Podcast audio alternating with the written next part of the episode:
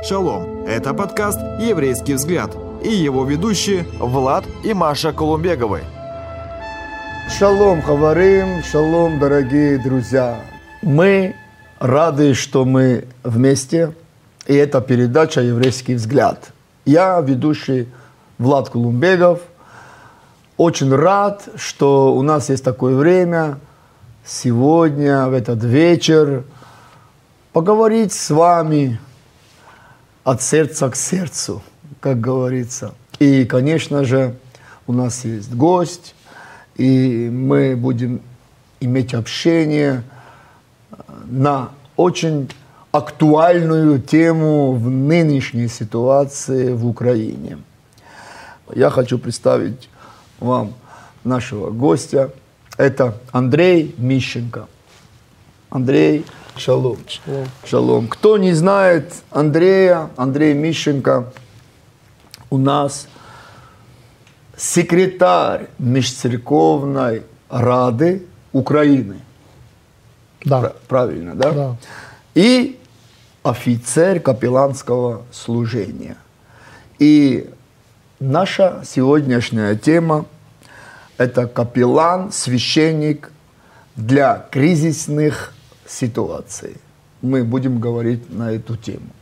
Ну что ж, дорогие, дорогие друзья, дорогие хаварим, э, как вы уже знаете, у нас начался пасхальный э, исход во время войны. Это у нас такой сезон, пасхальный исход во время войны. Так как мы находимся в, во время войны и даже в войне, то о чем еще говорить? Надо говорить о актуальном, о том, что актуально. И как я уже сказал, тема нашей сегодняшней передачи – капеллан, священник для кризисных ситуаций. И, конечно же, очень многое произошло в Украине, особенно с 24 февраля. И как во время ковида люди говорили, что больше не будет так, как было. Это во время ковида. То тем более с 24 февраля, когда началось вот это полномасштабное вторжение в соседнее государство, конечно же, мы с уверенностью можем сказать, что так, как было до 24 февраля в Украине, точно так больше не будет. И как оно будет, одному Богу известно. И капеллан-священник, э, сколько э, верующих разных деноминаций, конфессий сейчас э, находятся в капелланском служении? Вот приблизительно. Все. То есть, в принципе, э, все деноминации, Все. они э, Все, которые, участвуют. все, которые я знаю, а, за исключением э, тех, которые не являются христианскими по своей сути. Мгм. То есть, в принципе, православные, католики, э, э, Греко, греко-католики, пятидесятники, Пятидесятники. харизматы, баптисты, есть адвентистские капелланы, потому что им, капеллану не нужно брать оружие, поэтому любой священнослужитель, он может э, молиться с людьми, привозить помощь, помогать раненым. Гуманитарная и духовная поддержка. да? Больше у нас есть случаи, когда капелланам звонят, говорят, приедьте, они говорят, мы еще не собрали груз, они говорят, не надо груза, приедьте, нужна молитва, нужен разговор, э, не надо То груза. есть ребята военные сами ну, п- приглашают и поняли нужду вот духовной поддержки и мол- молитвы. Более того, ну, как бы там говорят о солдатах, о всем, но немногие знают, что часть грузов солдаты оплачивают сами. То есть они пере- передают э, деньги, капеллан закупает то, что нужно, и привозит э, солдатам одежду, э, какие-то приборы. И я помню, вот целый месяц э, возили на передовую такие простые вещи, как гвозди, лопаты и целлофан.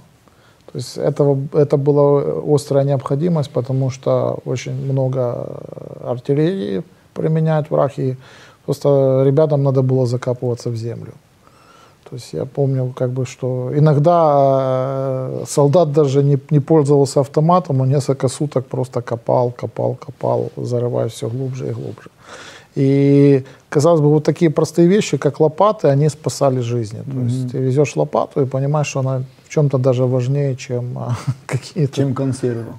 Чем какие-то приспособления. Да, даже чем консерва.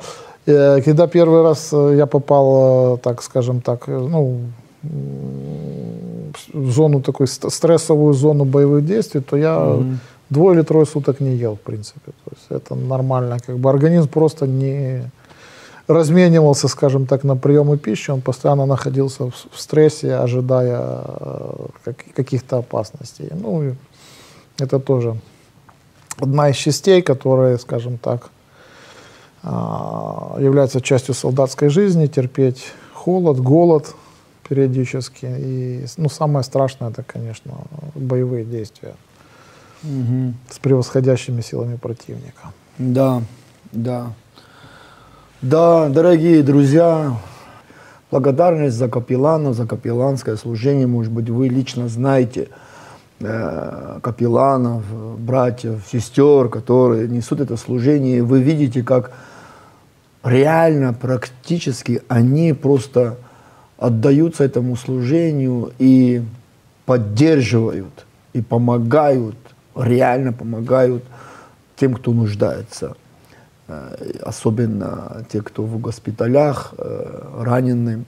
И, конечно же, не только раненым физически, но и раненым морально и психологически. Это, я думаю, э, немаловажная сфера да. травмы психологической. Да, это следующий фронт, это следующий вызов, к которому готовятся капелланы. Это работа с людьми, пережившими боевые действия, и, скажем так, помочь им выйти из, это называется выход из боя, или выйти из состояния боевых действий. И не всегда это связано с тем, что война э, закончилась. То есть человеку нужна передышка, и очень часто он э, в состоянии стресса э, как бы принимает очень простые решения. Это бежать, э, защищаться, прятаться – и вот нужно периодически, когда наступают эти паузы, когда человеку нужно восстановиться, нужно поработать с ним, чтобы он все-таки э, занялся своим сном, своим здоровьем,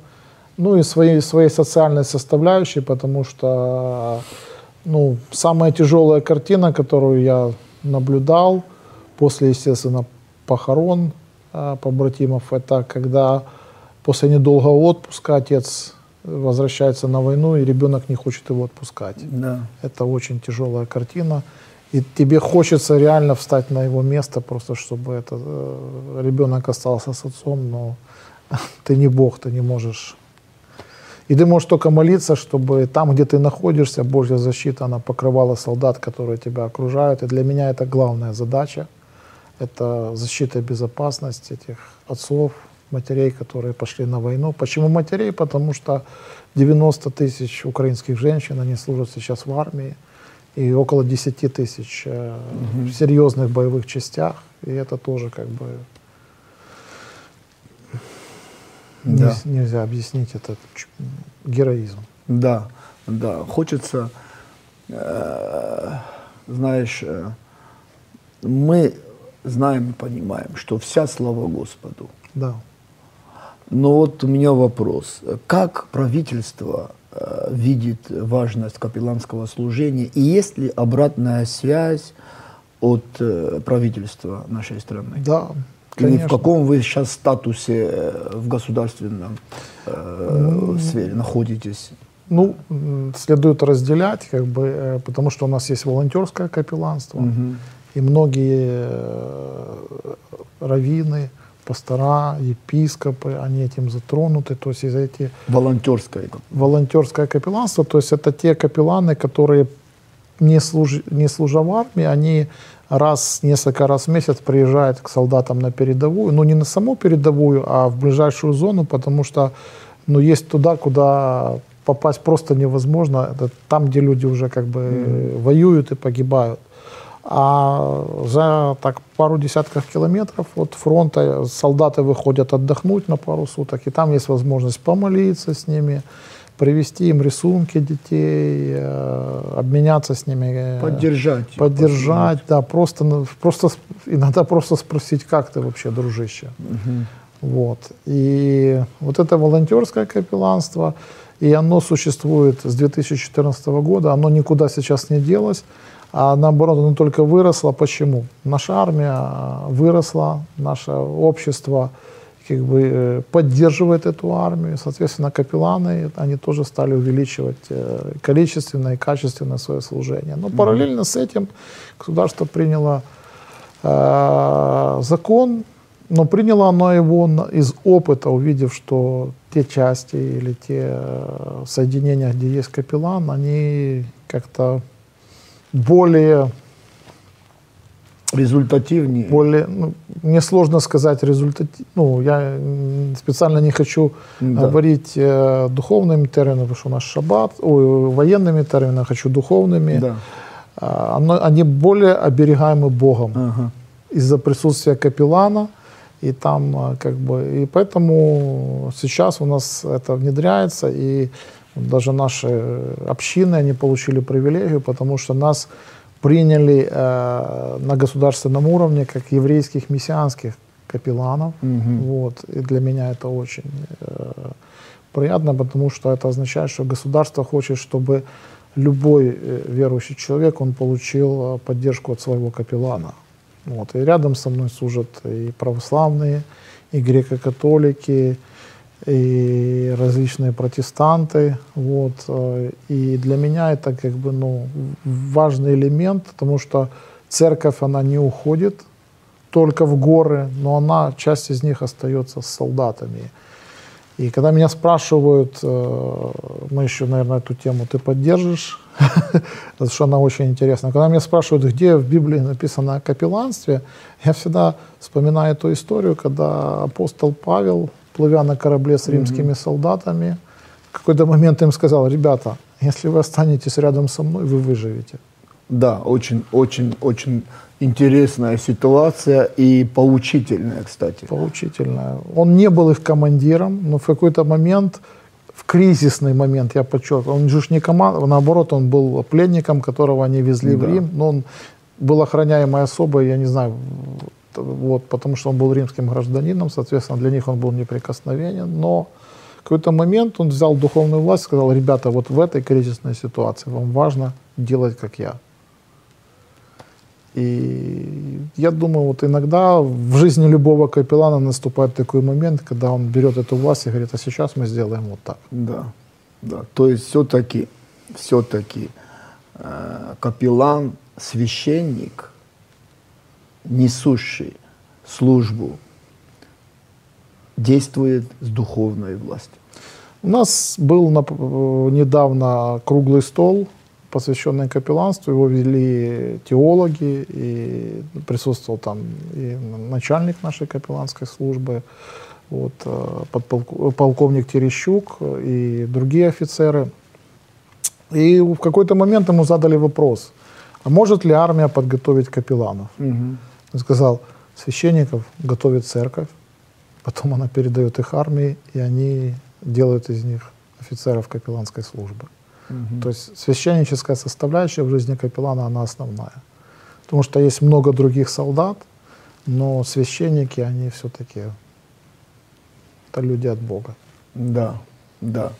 Дорогие друзья, ну, мы уже подводим э, к завершению нашу передачу. Я думаю, что можно было бы и говорить, и говорить, затрагивать разные моменты э, этой темы капелланского служения. И я думаю, что даже когда, не даже, а война закончится, э, капелланское служение будет продолжать существовать и делать свое дело. Э, У нас останутся люди, которые пережили войну. И это не только полтора миллиона солдат нынешних, это несколько десятков миллионов, которые э, пережили бомбардировки, обстрелы, Стресс, То есть- шок. пережили опыт боевых действий. И э, недавно я разговаривал с одной женщиной, и э, когда я сказал, ну, капелланы, они на передовой вместе с солдатами, я сказал, я, я тоже была на передовой, она была небольшого роста, я думаю, И по возрасту она не похожа на солдата. Угу. Она говорит, вы знаете, на Житомирской трассе мы выезжали и попали под обстрел русских. И вот для нее эти пару часов на Житомирской трассе фактически стали ее личной войной. Как бы, и я не думаю, что не имея солдатской подготовки, она э, получила меньше урон, чем те, кто участвует в боевых действиях сознательно, потому что она была не готова к этому, и, скорее всего, ее даже стрессовое состояние ну, может быть глубже и сложнее. Слава Богу, слава Богу. Может, слава на каком-то позитиве закончим, а то мы так Да, углубились да. в шаббат, ну, в военную тематику. Э, Дело в том, что, э, знаешь, знаешь э, есть у людей вопросы и к капелланам, и вообще есть такие, такой контингент людей, которым э, пока не потрогаешь, они не поверят. Поэтому вот, э, хотелось бы, чтобы ты рассказал практическую часть служения капелланов. Ты это рассказал, вот, поэтому оно не совсем радостное, э, не совсем яркое, Ну, в я красочное, раска- расскажу хорошее. но, но практическое, реальное, в кризисное время, когда э, в кризисной ситуации капеллан поддерживает тех людей, которые попали в такую непростую ситуацию. Я расскажу хорошее, семейное. Э, И показывающее, что капеллан не теряет связи с общиной, с церковью, э, с телом Машеха.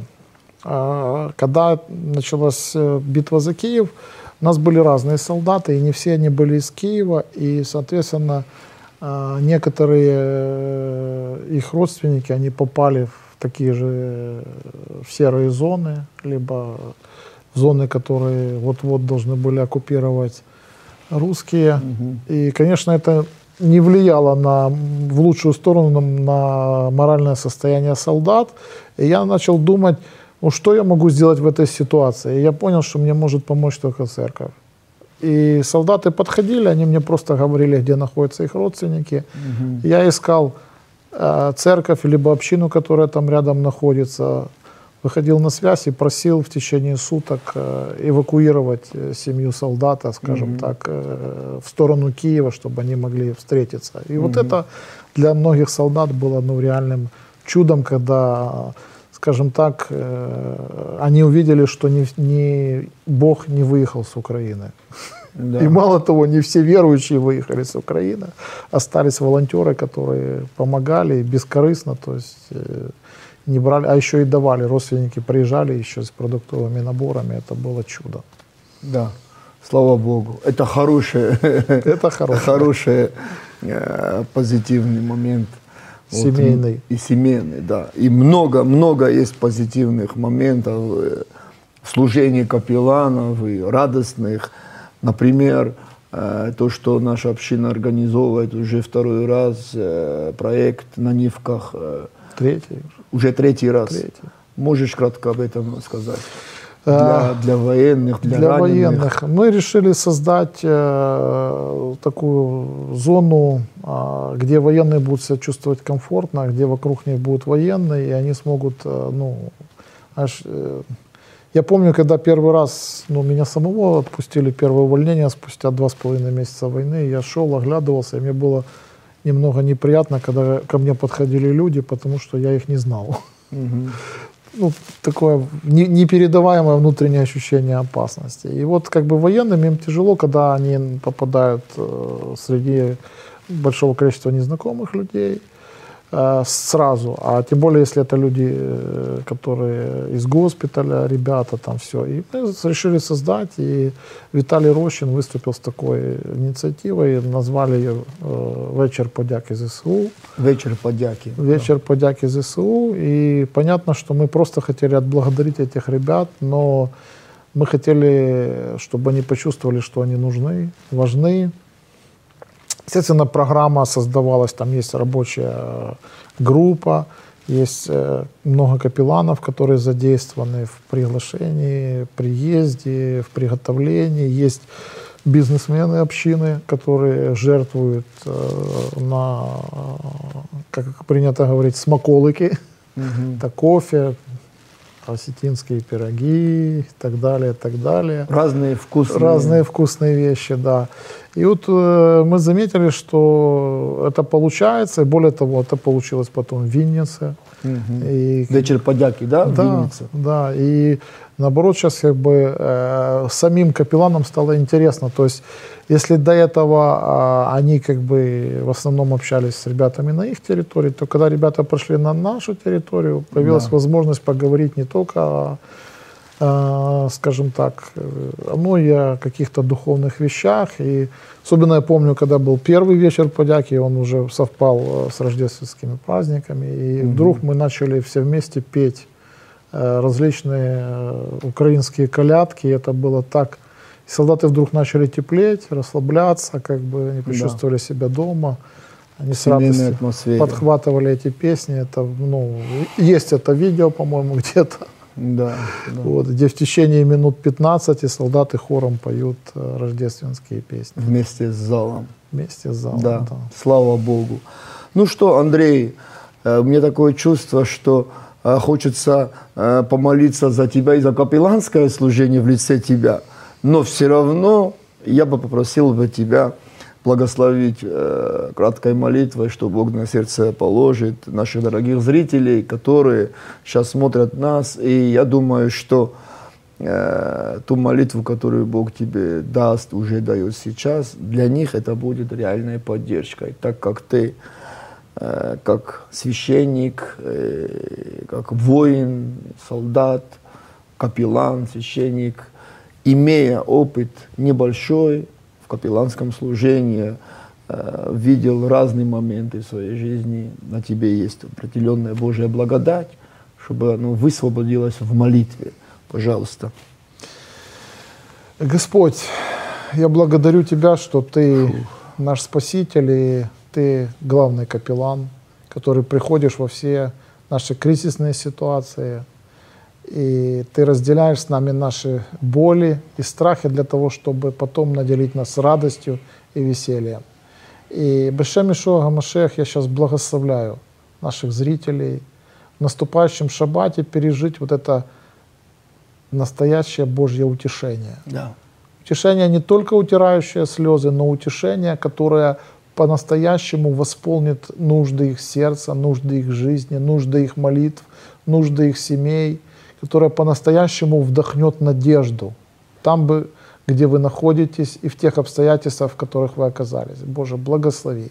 Благослови каждого, благослови милостью Твоей, благодатью, шаломом, шабатом, Боже, и храни. Храни своей рукой каждого.